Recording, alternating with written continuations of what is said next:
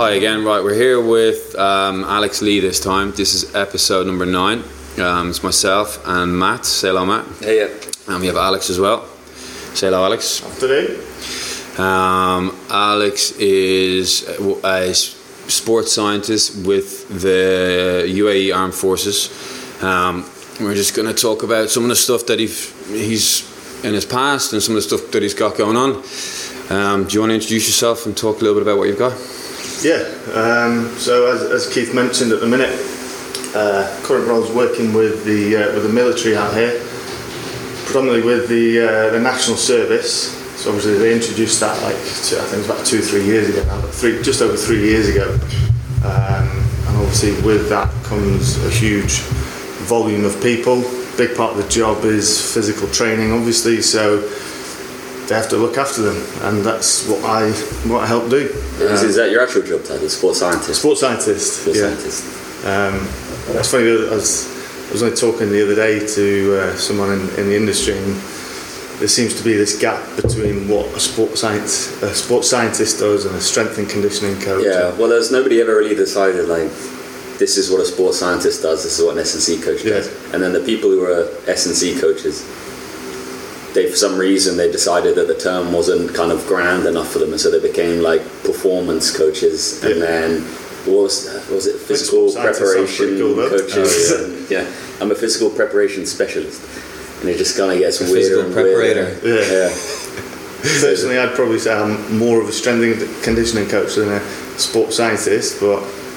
Yeah, I think when people say sports scientist, you think of people in a lab coat with glasses on, Yeah, like just going over data and Testing all this and the other. And obviously, they provide. The, I think you have to be a, a sports scientist to be a strength and conditioning coach Yeah, that's like the global term, right? because then you've got to. You, you have to be able to kind of interpret the stuff that these guys give you. Yeah, I mean, it's obviously, science and sport. No. yeah, exactly. Yeah, like you know, you think about when. So we, we obviously all went to university together. Think of some of the boys who were back at uni. That you know they'll do BSc, MSc, PhD. Hmm. Like those guys are clever. Yeah. And we did exactly the same BSc. Would I ever do an MSc and a PhD? Absolutely not. no, because I don't want to be sat there going over Yeah. data and research and everything. I want to be able to interpret that. So that I think that's where the split comes is hmm. is what what you prefer to do, and I prefer to apply it, work work with the people. Yeah, it's the same in the Indian industry. Like when you get like academic law professors and then kind of people in the trenches actually doing law in the courts and you know blah blah blah. It's the same with our game as well. At the end of the day, a lawyer is always going to be called a lawyer.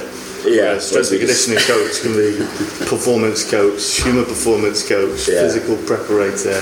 And it's not even a protected term, so you could be a personal trainer, but then just work with an athlete, and now you're their Yeah. S&C coach. Yeah, exactly. Right. Um, so go on then. So what's what's sports science with the military then? Like what, what do you have to do? So it's obviously, as I, I mentioned before, it's you're dealing with a lot of volume.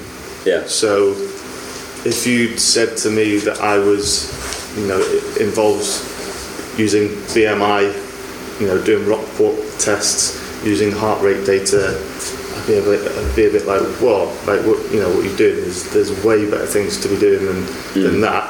But now I've been doing it for two years. There's very little room for movement because there's just because of the sheer volume of people. You're not, Yeah. you know, you're not going to be doing caliper testing for 1,500 people. So what? Talk about talk, what's your actual. So what's your job role? Like, what have you got happening when you've got so many people? So we get the boys on. So with the national service, they'll they'll do their. It's basically it's like their boot camp from day day dot day one through to it's a 16 week course that they do. So P, the PT side of that obviously develops, gets harder, progresses over that 16 weeks. Um, so what we do, we test them at the beginning, middle, and and end. Uh, so these are the guys that the UAE government are making do a year. Is it a year? Or is it nine months? yeah, I think it's a year. So they're making it's they're making the general population, the local Emiratis, do a year of service. Yeah. It's not the guys who are actually I want to be in the military. No, the, the, there are some on obviously the people who train them are Yeah. are the, the, the fully trained full time uh, military. Um, but yeah, you know, because they are the people straight off the street. You think of the military back home. You know, you, you have to go through rigorous testing before you even start day one of boot camp. So there's a level there that you know you're working with. Whereas these guys are all different levels, uh, different fitness levels, different health issues, and just you know your general population that you would see everywhere else. A bit like personal training. You know, Yeah. you, you don't know who you're going to get in. There could be you know really good level footballer, or there could be someone who's just you know six seven weeks post op. Obviously, we don't we don't get those guys, but you know it's the because you've got such a big volume of people of, of varying abilities. That's where your your challenges lie. Um, Yeah. You know, so we kind of we, as I said to you, we use BMI. We split them up. Um, with the guys at the more obese end of the scales, we tailor their training. Um, so they do a submax VO2 test, which is a Rockport test. So we use the like the Polar 2 heart rate monitors um, to kind of do that. We get all the data in. What does that test involve? It's a 1.5 mile walk that it's submaximal. So it's you know it's not a run. We don't want them to go too slow. It's just finding that, that fine line between not running and not going too slow. So then obviously the, with that they're wearing a heart rate strap. So we get I time them, and then the data we get back from the heart rate monitors, I can see when they finish, and at that point you get the heart rate and enter it into an equation that a sports scientist has come up with. um, And well, that's and then that spits out the VO2 max and Yeah. all that sort of stuff. yeah, So what's the VO2 max? Uh, well, so it's just your ability, your body's maximal ability to uptake oxygen. It's kind of given as a, a very, millimoles. yeah, very general sort of fitness level. So it's this probably the biggest predictor in fitness in terms of across general populations, and it becomes less relevant kind of the more elite you get, and other things start to come into play. But you can test VO2 max maximally. You know, hmm. you've got sprint tests. There's there's a, there's lots of tests you can do, but because we've got a duty of care for these a bit bit more obese people, Yeah. you know, we can't be pushing them into that kind of the higher end heart rate zone. So it's just a good way of. Uh, and another one is a step test, the Harvard step test. That's a sub-max test, Yeah. but we're not going to get 300 odd lads up and down steps in one go. That's going to take a long time. Whereas we can get them walking round in larger groups. So again, it just comes down to logistics. Is it the best test we can be doing? We don't know, but it's it's the best for the job at the minute Yeah. because purely logistics. That's what I said to you before. You know, I think when you come out of university, you loaded up with all these ideas. Yeah. If you can actually execute them in, you know, in, in different uh, industry, uh, not industries, like in different jobs, then you, you go in with a perfect plan, but it doesn't always Yeah. come out that way. You just got to find what works best for that situation, and Yeah. this, this does. That's that's the thing about union. I think it's people kind of go into it with the wrong idea in many respects, or at least come out of it with the wrong idea. They've kind of been given the best case scenario in pretty much every like situation, and then they, they always try and stick to that, and, Yeah. and they sort of make things too complicated. Think. Whereas, like you say, you just got to tailor it, and you just got to do the best you can. Like the the stuff that you learn at uni is just kind of the as I say, the best case scenario. You try and stick as closely to it as you can do, but Yeah, as I say, different situations present different difficulties, and that's kind of the difference between somebody who is uh, knowledgeable and somebody who's wise, right? The, the Yeah. person who's actually yeah, able yeah, to exactly. tailor it to their situation. um, you know, it's it kind of you think back to. I was lucky enough that I was working within professional rugby while I was at uni. Whereas, yeah, so talk, talk a little bit about your background. Like, what, what brought you um, to this point? Where are you from? That kind of stuff. well, so I've always played rugby from a young age, and obviously, like with that involves some sort of training. Think back, you know, when, when we were at school, it involved a few bicep curls and bench press. of course, around, around the back of the the, yeah. Um, know, you, and then you kind of leave school. So I left school and went to play rugby in South Africa. Um, worked at a school uh, called Bishops, and then I was playing rugby at University of Cape Town. That's when it kind of got a bit more, bit more serious in terms of off the field conditioning, you know, strength work, gym work. again, I didn't really have a clue what I was doing, but they uh, UCT have got a really good setup, and they do. Um, we used to train at a place in Cape Town called the Sports Science Institute, like this huge gym. Um, it was like a commercial gym, um, but it also had uh, you know, sports scientists working there and would do certain testing. So people, obviously people who knew what they were talking about. Um, so that's when I first start, started thinking, well, you know, that's that's actually a pretty cool job to go into. Yeah. Um, I'd always wanted to kind of follow my dad and, and join the forces. That's that's all I'd ever wanted to do. So I moved home after doing my year in, in Cape Town, joined the Marines, but unfortunately uh, left on on medical grounds. But you know, the, you think back to my training then. What I was doing was a lot of running, press ups, sit ups. As soon as I got that done, it would be bench press and bicep curls. Yes. You know, and I think off the back of that, the sheer volume of I can say bad training because it was my training, so there's no one else to blame. Um, you know, when I was in the Marines, I had shoulder issues, um, kept dislocating, hence why I had to leave in the end. Had surgery, and it's only now that you know, a few years later, I would say that I'm a lot stronger. Yeah. I'd say that I was probably fitter, but I'm doing completely different training Yeah, than I was. smarter, yeah. Yeah, smarter training, exactly. Um, so, yeah, I think, like I said, it's so. I came from South Africa, did that, left the Marines, and then got into personal training because thought, you know, if there's anything else to do, it's got to involve training. So, uh, moved to London, worked in Notting Hill as a trainer. So that was my friend was actually a personal trainer down in London, and he kind of moved down there, worked for Fitness First. He got personal trainer of the year. He was doing really well. We used to meet up, and I was like, right, I want to, I want a bit of that. Sounds really good fun. Moved down to London, got a job as a personal trainer. Soon found out that you know PT of the year is basically salesman of the year. And, Yeah. uh, you know, Yeah, you'd, yeah. you'd meet these these people who are doing really well in the company, getting really well paid, well praised for it, everything like that. That you know, you'd watch their sessions and they would literally just set up a circuit in the gym for the day and just smash people through it hour after hour after hour, Yeah. have a lunch break, bang, straight back in.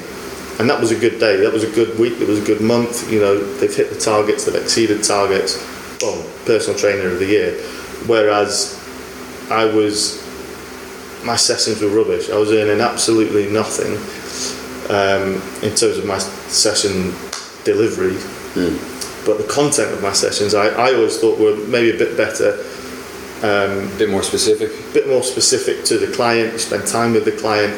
I always found that my client base was consistent.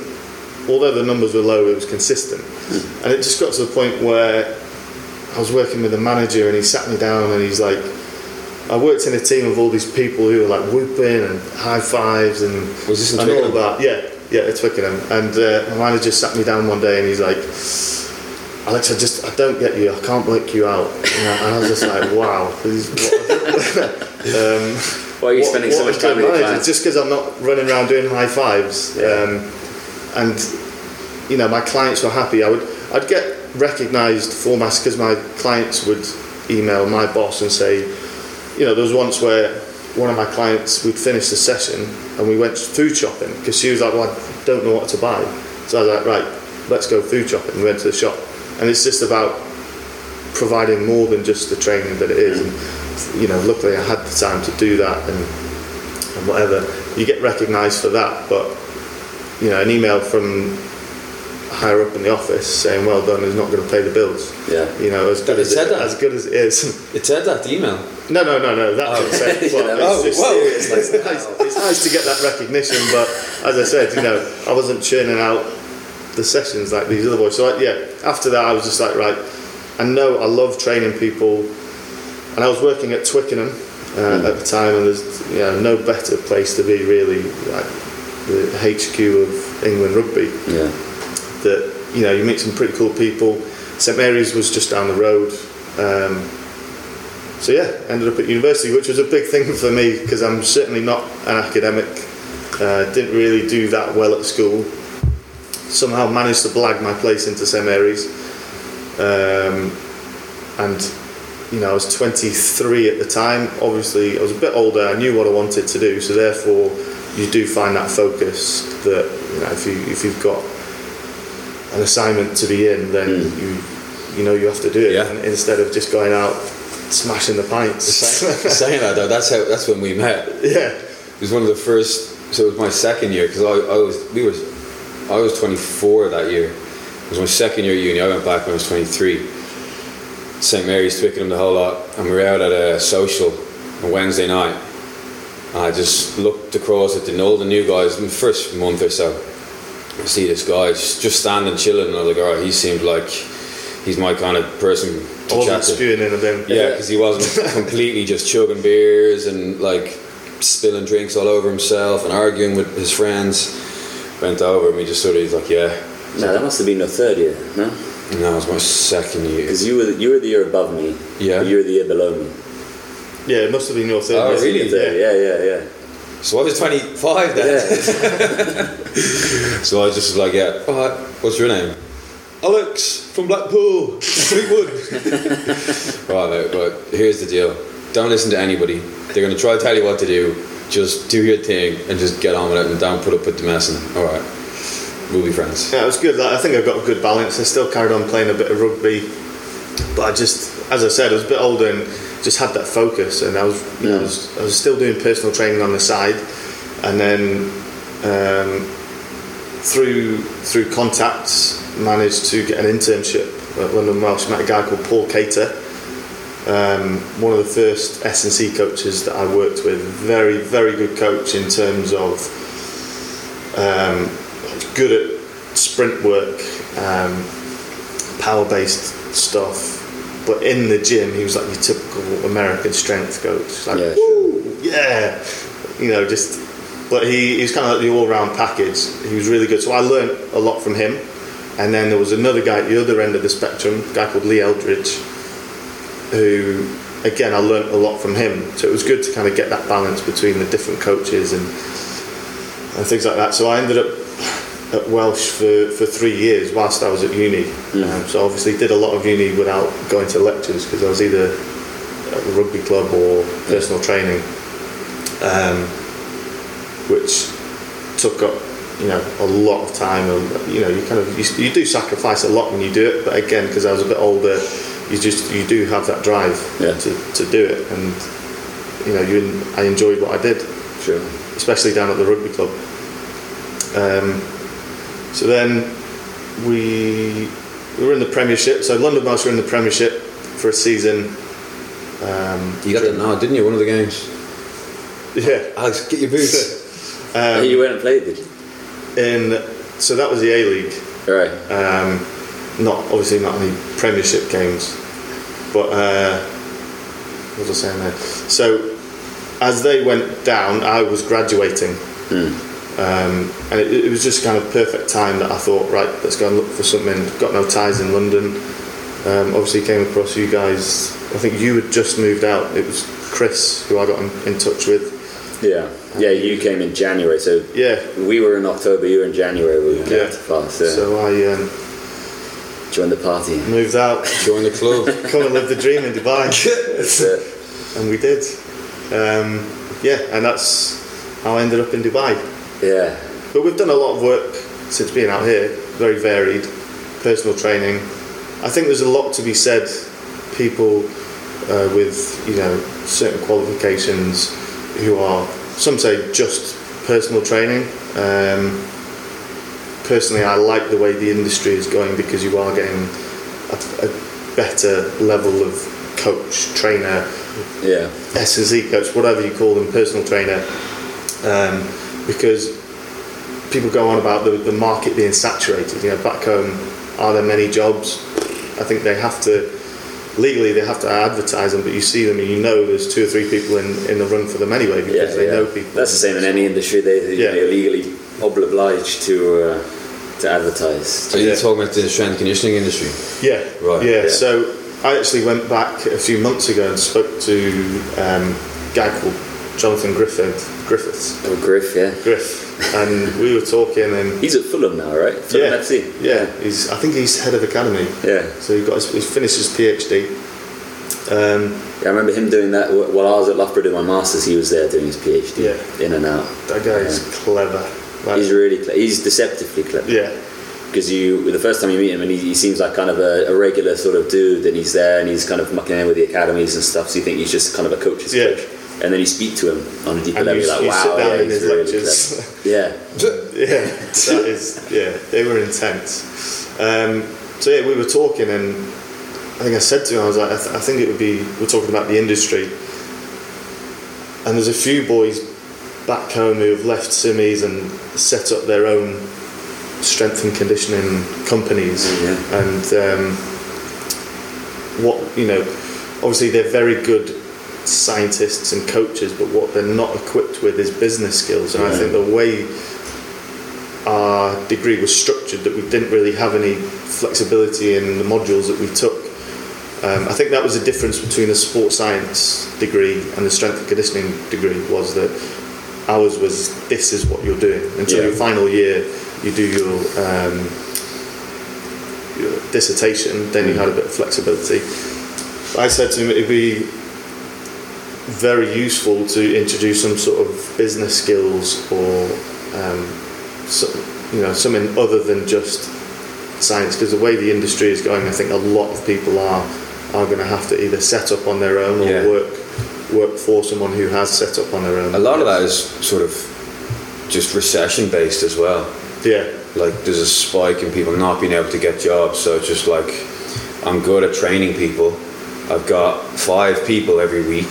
yeah I'm just going to do my own thing, yeah and then getting out of that coach always environment to like how can I get other people to help me? How can I run a business? How can I make this more profitable? Our rehab degree had a small business module, but it was literally like one or two, one lecture on a business plan. Okay, go away, make up a business plan. Yeah Like, and we had all the headings and just create your own fantasy clinic or your own fantasy job and just put, you hand it back in in June. Yeah. And then the next bit was like, okay, now you're going to promote, create a leaflet, create this. This is like probably this was Facebook time. I think must have been before Instagram or right at the start of Instagram when before Instagram is what it is now. yeah Um, so we had like a few modules in business development. I love how you gauge your time on I was just social about to say that. Yes, it's like the new Jesus, Yeah. like before Instagram, like Yeah. first Back in the old currency. BI. BI, yeah, What? two years BI before Instagram. Oh yeah. Well, now because Instagram plays such a huge role in people marketing themselves. yeah, for sure. Like you can you can be a very good marketer now, but your sole focus is social media. Yeah. Not just Instagram, social media, like the whole lot. Yeah. Snapchat, Facebook. These weren't there. It was just Facebook, and Facebook was just a thing to speak to your your mate in hall in, on the other side of campus to see when he was going to lunch. Like that was all Facebook was. We didn't have a clue how to use Facebook ads or set up pages. Um, it was 2008, 9, 10, 11 that I was there. Uh, I graduated 2012, so yeah, 2011 for you then. Yes, you should have known all about Instagram. Nah, that wasn't. i'll tell you what, we had one. I don't remember. We had one lecture, and the our lecturer told us about Google and how to get your stuff up higher on Google's pages. And I remember that this lecture was all about that, and I don't Yeah. know any of it. I know, I know it now. Yeah. SEOs, blah blah blah, search engine optimization, keywords, the whole lot, reviews, da da da, blogs, mention this, link across. But this was that was 2011. I remember going, this is pretty important. What he's telling us because he had this whole thing where you'd reset your IP address and write another review. You go online, you'd reset right. you- Scan the system. yeah, you'd have to keep resetting your IP address. I mean, I don't know if that's still done or if that's old technology, but uh, that was it. Just modules here, just just one lecture here, here, here, and then Yeah. off you go. The old rehab and the physio sort of industry is a little bit more mature than the S and sports science one. They like they've already gone through this process, and physios tend to start their own clinics, right? And rehab people tend to be part of small teams, and so they seem to be a, a step ahead in that sense. Yeah, I think like especially with our industry is when I first went to uni, I wouldn't say I wouldn't say there was too many S and C coaches out there. You Yeah. know, it, it certainly wasn't to the point where people were doing in, having to pay for internships. You know, Yeah, oh, it yeah, certainly yeah. wasn't there. Are they by doing the that now? time, No, by yeah, the that's a whole other time. I'd finished within finished my degree within three years, it was kind of at that point. Hmm. You know, you kind of you're looking at other jobs, and I was in the industry, and I was talking to people, and they were like, "Ah, "This, we're just, we're just getting in interns." And uh, I went to a conference last year at Twickenham.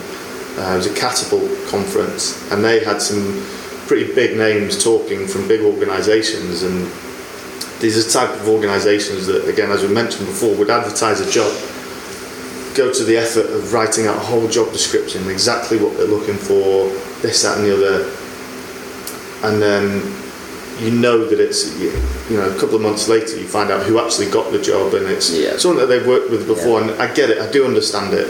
You want to work with people that you trust. But then I went to this conference and they were sat there saying oh you know we don't believe in getting interns in to do this work and that work and basically contradicting Yeah. everything that they kind of had a reputation for.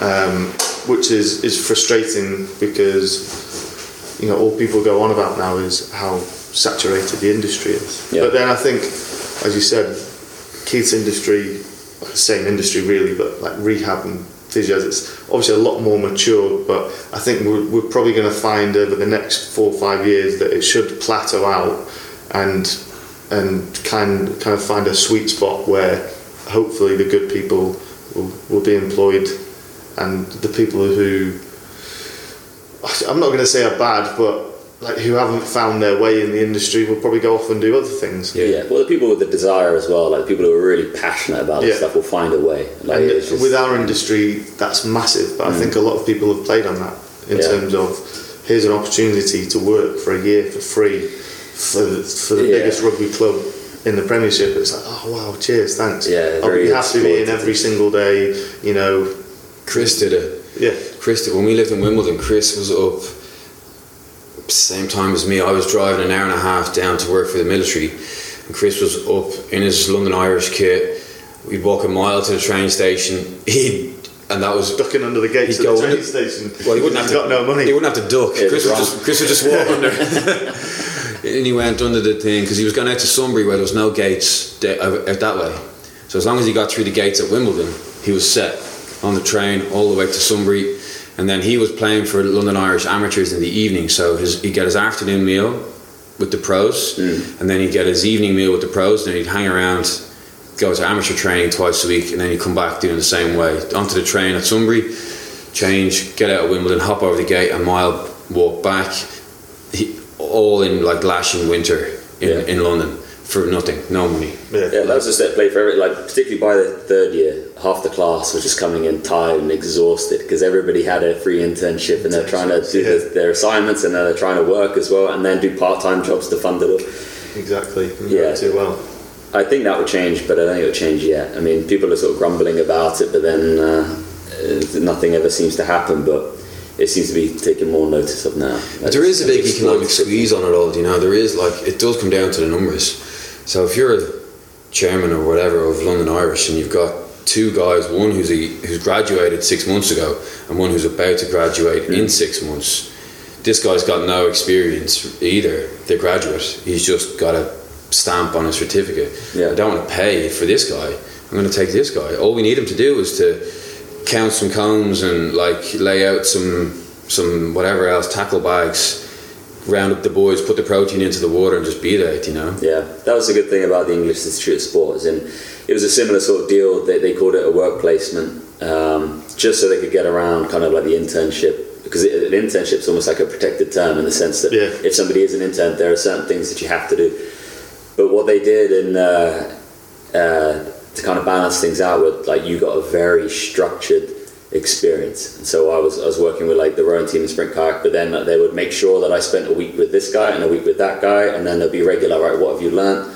Um, what do you think? You know, regular appraisals, everything. So Yeah, I mean, I would I wouldn't really change my route because first year was obviously reminiscent of Chris's year at, at London Irish, but come the second and third year I was there, I had some huge responsibilities. You know, the head S and C coach left, big cuts were made, um, and it was literally just me and one other guy um, and another guy, and you know once a week and, and whatever. So with that, you know, he, he kind of lent on me a bit more and chucked me in at the deep end, Mm. which was brilliant. You know, I I could have really appreciated it. Yeah. But again, that's just through sheer luck. A lot of it, a lot of That's life. right? yeah, a lot of progression Yeah. through your career is luck, luck and unluck, and then how you react to both. Like. But then you came out to Dubai, and to be fair, like since coming out, I mean, you've had a, like a range of experiences. What a reality TV show, Yeah, swimming academies. CV star. Well, speak about the reality. That's still going, right? What's, what's Um, the I don't Desert think Force? it is. No, no. Desert Force was something different. So obviously, I moved out here. Which Al Batal? Albertal. That was Oh, yeah. Al Batal, Yeah, the base of so- Al Batal. So Al Batal is basically um, a reality MMA program, uh, like the Ultimate Fighter, basically. Yeah, Al Batal means champion or champ. Yeah. Right. So Keith worked on it as well. Every Yeah. now and again, he made a guest appearance. I made about. I went there. Rubbed a few hamstrings. Yeah, I went there twice a week, all the way to needed the, a to a massage. farm in the middle of, of the desert in Abu Dhabi, twice a week. Stood around after it, gave the winner uh, a post-fight uh, sports massage and addressed any injuries they had. I reckon I made about combined six seconds of footage in the in all the episodes that I watched, where they literally just had a little montage of it after the event. It was like, boom, there I am in the bed and gone. Thanks, Keith. Bye. Yeah, cheers.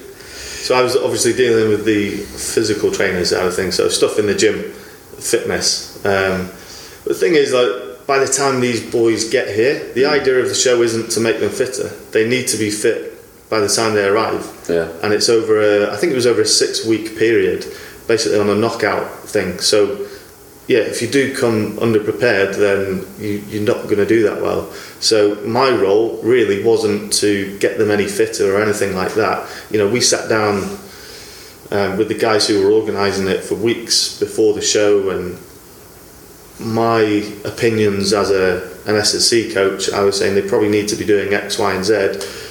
All the feedback was, well, how how's that going to look on TV? You know, does it look good? Does it look cool? They were sponsored by uh, Ford. Ford, and they had these two massive Ford trucks, and they were like, right, we want to do, uh, you know, all these competitions like pull the truck, strongman competitions, get the tires, and like that's cool, but you know, there's other stuff that off the camera, away from it all, I, I kind of personally wanted these guys to learn something about strength and conditioning, even Yeah. if they were winning or losing, no matter what. It's like these are the kind of fundamentals that, as a fighter, you need to know. Things like basic strength training. You know, Yeah. these guys are smashing out the high rep work. It's pretty old fashioned, the boxing, the whole martial arts. It's certainly come a long, long way in the past few years, but um, mainly in the US. Um, a guy called Joel Jamieson, obviously, he, he does a lot of stuff with them. Um, but you know, you try and educate these guys, and a few of them, they were all ears. They loved it, but again, a few of them just not interested. They just wanted to be on TV. yeah, they just wanted to be They're on trying TV. to be in the background, trying to be the Yeah. funny guy. I mean, that's that's uh, that's kind of athletes in general. There are some who are there and they're very dedicated to their craft, and then there are some who are there and they're just they just want to play the game. Yeah, You know, whether yeah. it's you know MMA, whether it's football, whether it's whatever else, and they're not exactly. really interested. you in know, this. think back to working when I was working in the rugby club. There's you know there's guys who've played international level and they're probably at the back end of their careers now. And it goes back to that thing that you know whatever you learn in university, you want to try and execute. You know that's best protocol on paper. You try and execute that to you know some ex French, French interna- international prop who Yeah. you know just goes home and has some wine and cigarettes. He's not. He wants to go out and play rugby. That's all he wants to do. So then you got to step back and think, right? Okay, what can I do? If he's not doing what you think he should be doing, you, then you have to change your attitude of what can I do? Yeah. And it's not so much damage limitation, mm. but you know, is he going to do cleans really badly and not put in any effort? Yeah, or is he just going to jump with a couple of dumbbells and get more out of it? You know, that's uh, that's quite specific, but No, that's kind of the same way things like in, that. in the public as well. I mean, you have to sort of, as much as you know what's best for the human body, you have to tailor it to what the person is going to adhere to. So if you're chucking out programs that they just don't want to do, like I don't want to do this, so I'm just not going to do it. And what's going to happen is I'm just not going to come next week. And if I do show up, I'm going to show up late. So if you find something that I can do and that I enjoy, I'll be on time and I'll be ready to go, and I'll get a little improvement. Um, there's a, you made me think of Pirlo, the Juventus. I don't know if he's still playing. No, he's at uh, New York Red Bulls now. Oh, is he? He's one of the US teams. He's uh, he has this famous quote. He's just going, "I hate the warm up. I hate. I despise every single thing about it. The warm up is just masturbation for strength and conditioning coaches." I think I've heard that. Yeah. Yeah, he's not wrong. But it's certainly, but it does have its place. I used to love the warm ups at London Welsh, and uh, Taking them. yeah, I used to love it. And the boys, some of the boys used to absolutely hate it. Yeah. But the thing is, if you look at so I it's used to like a, a, sport like rugby is very uh, anaerobic based. You know, Yeah. where have you got time to fit in your aerobic work um, apart from off season? But you look at warm ups, you've got a good 15, 20 minutes Yeah. that if you can get them moving, as long as your heart rate is up, it doesn't matter what you're doing, whether you're, you know, you're doing mobility work, whether you're doing plyomet- low-level plyometric work, that your heart rate's up. So therefore, you Yeah. take that into the next part of the session. Suddenly, you've got an aerobic part to the session. You know, and uh, there's yeah, there's different parts that if you were looking at a low-level week, you you literally just get get them doing hardly anything as long as they were the sole purpose of the warm-up is to prepare them for the next part and that is it and if you can keep it as short as possible perfect Yeah, it's very much like uh, Dan John's sort of philosophy on it. Like he, uh, so for those of you who don't know, Dan John is kind of a famous uh, American S&C coach, but he used to be an ex-thrower, but kind of a very, very humble, very kind of common sense, kind of basics coach, right? And he, his philosophy is that his warm up is more or less the session. Like it's pretty much all of the cardio, all of the kind of the stuff that the guys aren't really into, and he'll make it last like half an hour Yeah. and they're gassed, and then they'll rest for like a good five to ten minutes, and then they'll do their heavy front squats or whatever else. You know, so they're Yeah. primed, they're ready. They've already done all the stuff that they didn't really want to do, but he just dressed it up in a circuit. Yeah. He dressed it up in a in a kind of a games uh, or sort of low level activity. Uh, and yeah, I've, I've trained with coaches who've been like that as well. Um, Alex Wolf, the uh, the head of the GB rowing team, their warm ups were more or less part of the session in the sense that they would kind of do all their sort of robustness work and all of their low level stuff. But again, it's all of it's stressed up so that there's that the athlete feels that there is a very distinctive point to them doing it rather than this Yeah. array of mobility sort of exercises. do the old four corners Yeah, touch your yeah, hamstrings yeah. at one That's it, exactly. quad- Yeah, exactly. There's, like, there's, a, there's a big difference when you have a really good coach though, who takes you through the warm up and you, you know what you're doing. Oh, we're doing like playing rugby. Oh, we're doing this because I'm going to be jumping. Oh, we're doing this because I'm going to be tackling. It's not just like right, run around the pitch. When I say one, touch the ground with your right hand. When I Yeah, say yeah. two, touch it with your left hand. When I say three, jump. Four, turn around. Like God, in the military, and they're guilty of this. In 2011, 12, and 13, the guys were doing it Yeah. jogging around, punching in the air in the front, punch in front, punch up high, punch up to the side. First time I went down to Lympstone, you know, I'd go off and do my runs and run, you know, do my three mile runs. My warm up would just be like, I don't know what it was now, but you'd get down to Lympstone and I was absolutely smashed just after the warm up. Yeah. I was thinking, oh my god, like now I've got to go, go do a three mile run. Yeah. Never But then you're forget dreading the session, right? Yeah, now your whole frame of mind Yeah, is just yeah. like, oh god, like what is this? Yeah, when you've got a good coach who knows exactly right, like you said, keep it as short as possible, do as minimal as possible, but the players feel hmm. their nervous system is turned on, they are warm, their heart rate's up, they're, they're sweating. Good, okay, and we didn't we didn't do anything unnecessary because I've got to go play play a game now. Yeah. yeah, you should be like pumped to train. Like you should be ready to go, and there should be like a hunger there to, to do the session. I think after a good warm up, that's always kind of the, the stop off point for me. Do you actually want to train after this? And then you use that almost like as a monitoring tool as well. So if they've had a really good warm up and they still feel like shit and they don't want to train, okay, maybe that's a day to rest or Yeah. something. You know? Yeah, it's interesting. It's, it's the yeah, it's, you know the detail that you can go into with just these kind of seemingly uh, non-important parts of the session. Can get a lot of information from that. I think.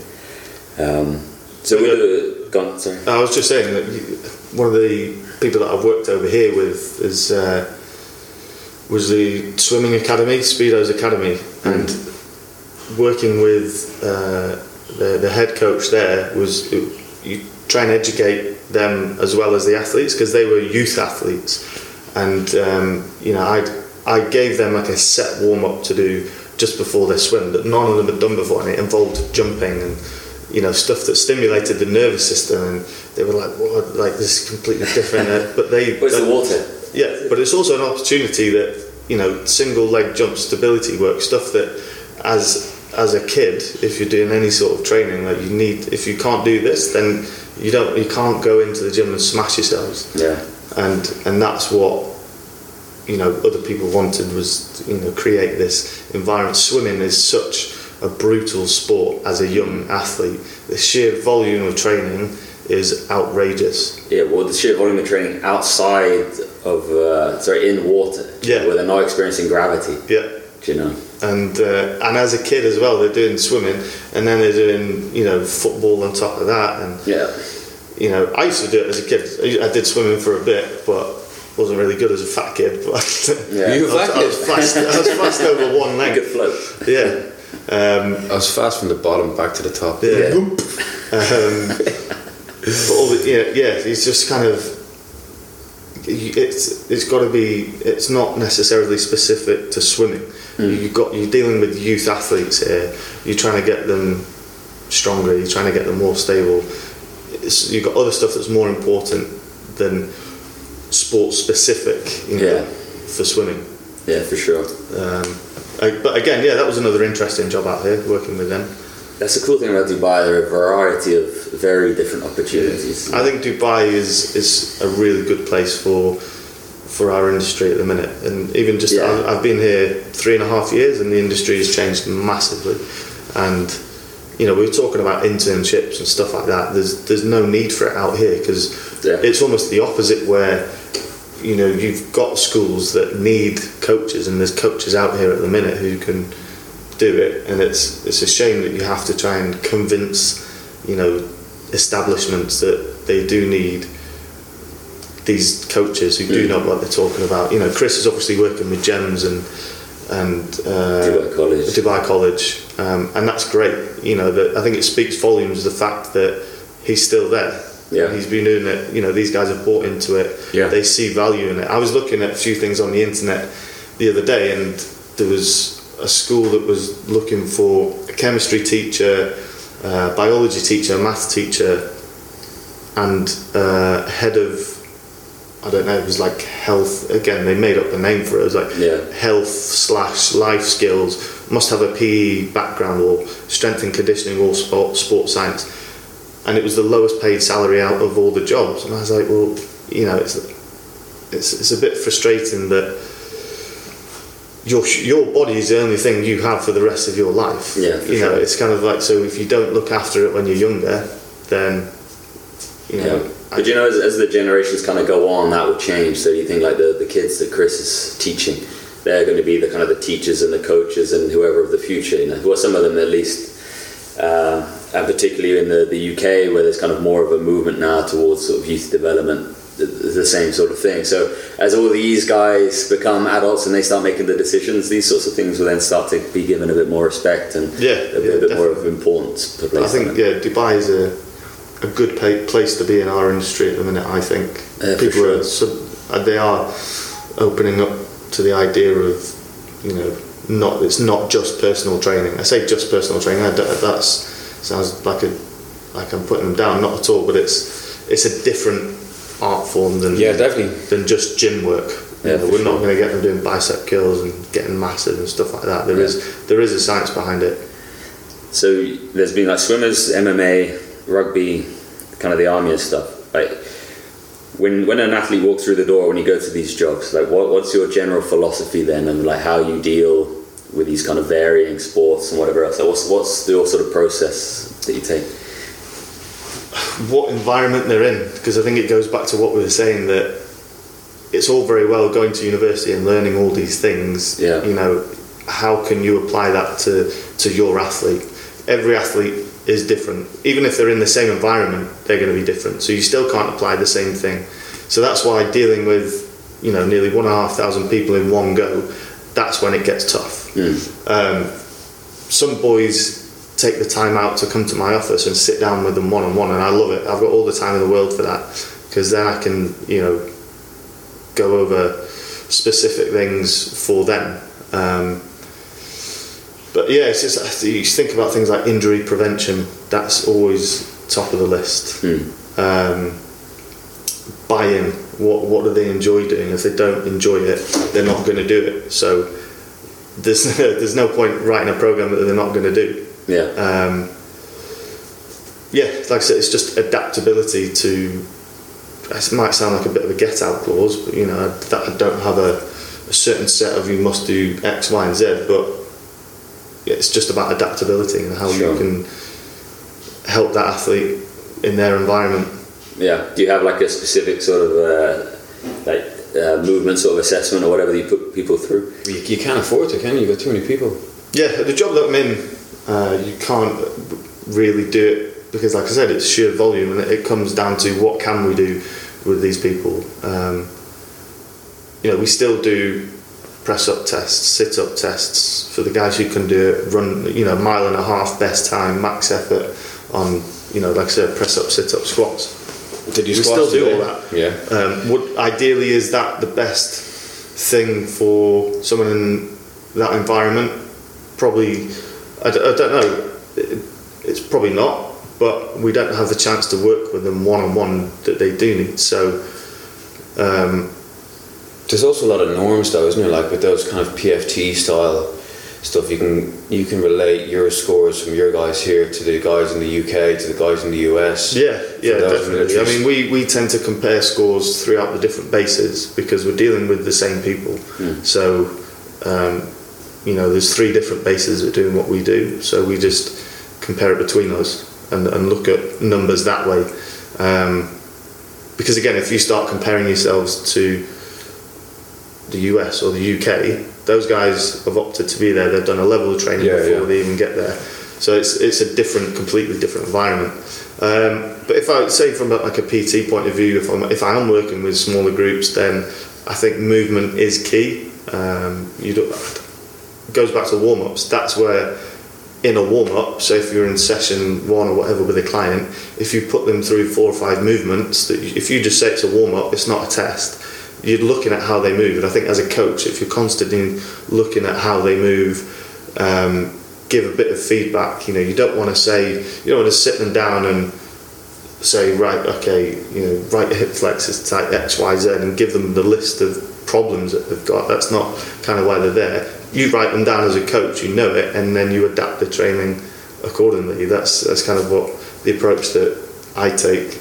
Um, obviously, you've got a lot, a lot of people who in the PT industry you're dealing with lads who come in. Oh, I want to, you know, look like the guy on the front front cover of, you know, Men's Health or Yeah, yeah. whatever. Like Nick. Yeah, well, he has. So fair Yeah. play. Um, Yeah. yeah, again, it's just that you you've got to if that's his goal, you ha- you have to tailor a training that's going to get there at some point, even if you don't think it's the best thing he should be doing. You have to do that in the safest way because Yeah. that's what essentially in the PT industry that's what he's paying you for. Yeah. Um, but then you, on the counter side, that you know you you do have your kind of things that you stick to, your your ethos. Yeah. Yeah. So, uh, like, what's yours then in terms of uh, like, are there kind of exercises that you tend to get every athlete doing? Like, you a, a back squat man or a front squat man, or are you? Uh, Or how's it evolved? How has Yeah. your thing evolved? Because mine has evolved quite a lot. When I was at uni, it's like yeah, back squat, clean, yeah, do all yeah, this, bench clean, yeah, squat. Done. UKSCA stuff. um, now it's a case of it's yeah. I'd say people need to be able to squat with a bar on their back. Maybe not goblet squat, body. I think body weight squat. Maybe not because I, I think you do need that kind of counterbalance to get you down properly. If you were to say do a squat with no weight and they're rubbish, Yeah. give them a small weight, a 5 kg dumbbell, kettlebell, or whatever, tell them to go down and use it as a counterbalance, they're probably going to be better. Hmm. So then that might give you a different approach as to what they can do. Whereas if you would just say bodyweight squat, okay, they can't squat, then, you know, and work on their issues, as it were, over the next six weeks, as opposed to having a look at what they can do and try and push that whilst addressing the issues. Um, yeah, like squats a big one. Mobility work in terms of rotation, shoulders are always the biggest one. You know, Yeah.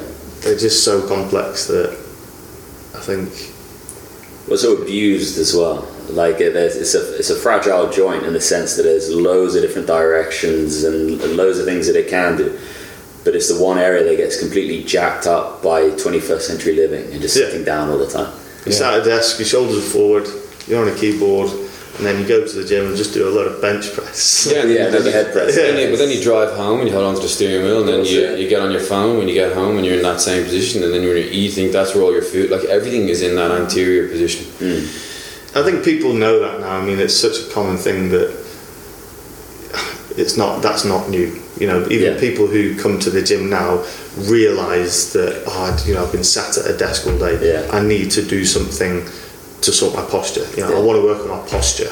But you know, That's people realize it, but man, like people don't realize how much work you then need to do to reverse that. Do You know, people Yeah. come in and they, they do a bit for their warm up, and they do I'll do a bit of upper back work or something. It's like, look, there's like 100 and what 68 hours in a week, of which you're spending pretty much 90% of that time in that anterior position, even when you're sleeping and you're in Yeah. there to Yeah. the side. And then people come in a couple of times a week for an hour, Yeah. and maybe spend 20 minutes working their shoulders. do You know, like I was having this conversation with a new client the other day.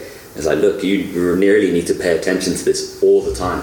Yeah. Do You know, that's the only way you're going to counteract it. So it's it's good that people are aware. But it's like, look, you really need to like resolve this throughout your day, not just in the gym. Yeah, and I think the the luxury of working with as athletes is your contact time is a lot more. You Yeah. know, working in that rugby environment, you're with the boys most of the day, five six days a week, so you can you can approach these issues. You can deal with the issues if they're injured and they've got a skills session. You can take them in the gym and work on other stuff. So they'll join, say, if it's an upper body session and they've just had an ACL reconstruction, they'll join in the normal upper body session while the guys go and do a technical session. He's in the gym working on other stuff to help his injury. Whereas if you have a client who you know works a nine to five and comes to see you three times a week, that's that's only three hours contact time in the week, and not only is it a minimum amount of training that they've got that they're exposed to, it's also they might have a young child who, as soon as they get home, you know they're having to stay up there cooking for them. These constant stresses, you know, they might they might you know work might be tough, so they're probably working late on their laptop all night. Whereas with a professional athlete, you've got these people coming in the gym saying they want to be like these professional athletes. It's like, well, mm. okay, well, give up your job and do Yeah. do this full time for sure. because that's kind of what it takes. Not to deter anyone from that. Like that's a great attitude to have, but I think it's just about educating them. That's what the, the biggest thing is is educating your crowd, whether it's a PT client, whether it's the, the in an S&C a team environment. You know, Best practices, yeah. exactly. Yeah, It's all about managing stress, do you know. Yeah. It's, it's and if you want, as you said, if you want to do that athlete life, then it's it's not just so you can dedicate the time to the training; it's so that you can dedicate the time to the recovery and not doing anything Yeah. else. Yeah. So you can still train for three hours a week and do really well, but are you recovering from it? Are you getting enough Exactly, sleep? Are you eating the right things? And yeah, there's a bigger picture. yeah, you're going to get a, a 90 minute lecture on this next week. This is all. I, yeah, I've seen a few things on the stress and getting the balance. It's been something that I've been thinking about actually for a number of years now, and uh, I I remember I kind of gave some of it to Hamish as well to do for one of his talks, I think. Yeah, But this is like the first time, so the Keith sort of side project, online education. This first time I've really sort of put it down on paper and really sort of gone back into the research on it, and it's it really is like back to the basics in terms of how does your body adapt, you know, and then what's the right amount of uh, of stress. So when we're talking about stress, we're talking about everything, just Yeah. life. How much uh, life can you handle? Like how much is appropriate to adapt? How much is appropriate to uh, kind of recover? And then obviously how much is then too much? And how do you sort of Yeah. uh, recognize that? Like, what what do you what systems do you put in place to understand? Like, okay, this is enough for me to to get a decent training response. Here's what's too much for me, and obviously that then changes on a daily basis, a weekly basis, a monthly basis. So Yeah, I think that's key. I remember going back to university. It was probably about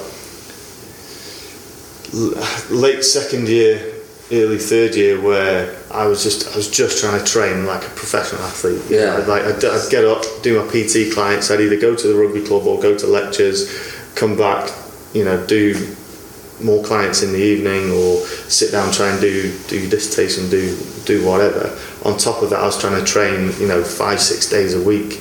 And it got to the point where I just broke my body and ended up in hospital with glandular fever. Yeah, and they were just like your immune system shot. Like our body just went no and then that had a knock-on effect of like okay now I've got a dissertation to do you know and it was horrendous. And thinking back, I was like, well, what was I trying to achieve apart Yeah. from, you know, just this stuff in the gym? You know? It's a problem, man. Like even uh, like in Japan, they've they've given a word now to the, the process of killing yourself through work. Working so hard you die. Do you know what that word is? is? Ah, kiyoshi. Ki, ki, it begins with a K. Koyoshi. Koyoshi. I can't remember now. I have to look it up. Uh, Kamikaze. yeah, yeah, well, yeah, the sort, the sort, yeah, different style, but uh, and it, but the thing is though, it's people, at least most of the people that I speak to, like new clients and stuff, they can understand it on like a theoretical level. Then they kind of get it when you say it, but then when they go back to their lives, there's like a real disconnect still, where they're working and then their training time is their training time, and then they'll they'll see it as each one is in this nice little category Yeah. and that none of the categories will affect the other categories. Do You know, so I'm going to train as hard as I can because that's my stress relief from work. And it's like, no, you're just Yeah. accumulating all Like, of this smashing your body physically. Yeah, I mean, yeah, I could talk about this all day. I could go real hipster as well and start talking about meditation and all this Oh, we'll, stuff. we'll but- save that for another time. yeah, we'll, we'll do that another time. We're gonna have to wrap this up now anyway. Um, Alex, thanks for, for coming along. Um, is there anywhere on Twitter or Instagram that people can see what you're up to? I try and lay low on things like that. I am on Instagram and Twitter. Smart Uh, it's probably just me on a paddleboard or something boring like that. um, Living life. But yeah, Twitter's a bit more sports science stuff because there's some good good people throwing stuff out there. Um, at Alex D Lee, Perfect. um, cool. that's a bit more job related stuff. Yeah, industries. Cool. All right. Well, cheers for coming in. We'll have you on again sometime in the future. Cheers. Cool. Thanks very See you later. Bye.